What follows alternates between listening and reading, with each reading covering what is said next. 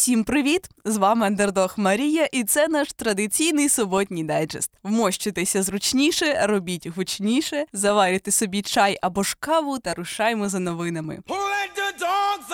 Цікаво, що в тому світі технологій коїлося. Але спочатку нагадаю, що другий сезон дайджестів ми робимо у партнерстві з компанією кар'єрного розвитку Choice 31. Артіфект все. А наша редакторка так його любила.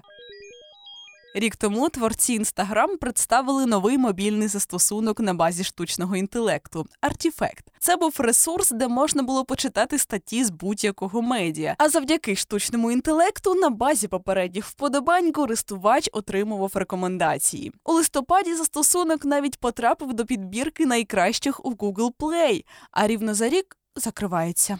Розробники Artifact кажуть, що, хоча застосунок полюбили деякі користувачі, ринкові можливості не виправдовують подальших інвестицій. Отак і створюю потім прикольний продукт. Вони йшли до цього довгих 13 років.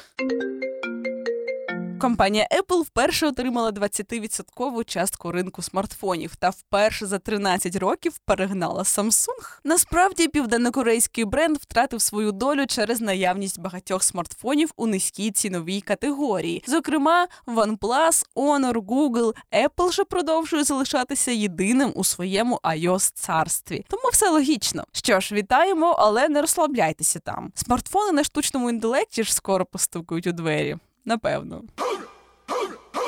Майбутнє викликає Ready?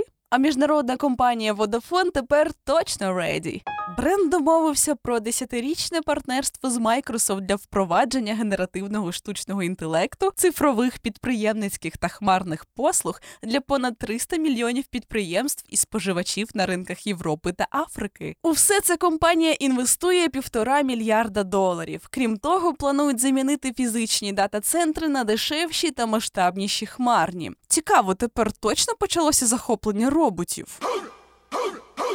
Viber стає ще ближче.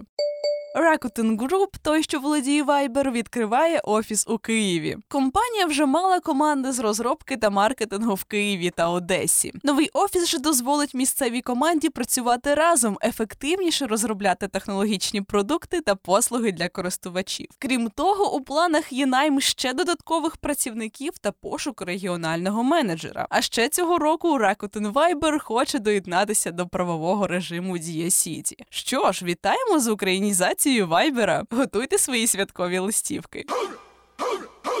Починаємо рік з інвестицій. Інвестиційний фонд Horizon Capital проінвестував в українську компанію V7.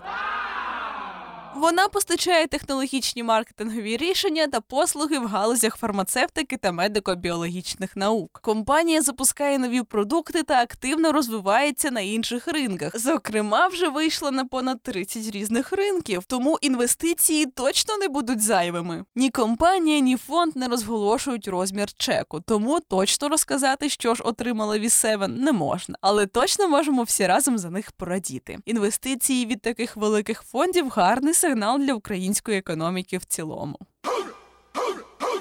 Ярослав Ажнюк запускає новий проєкт цього разу без зв'язку з Телеграм.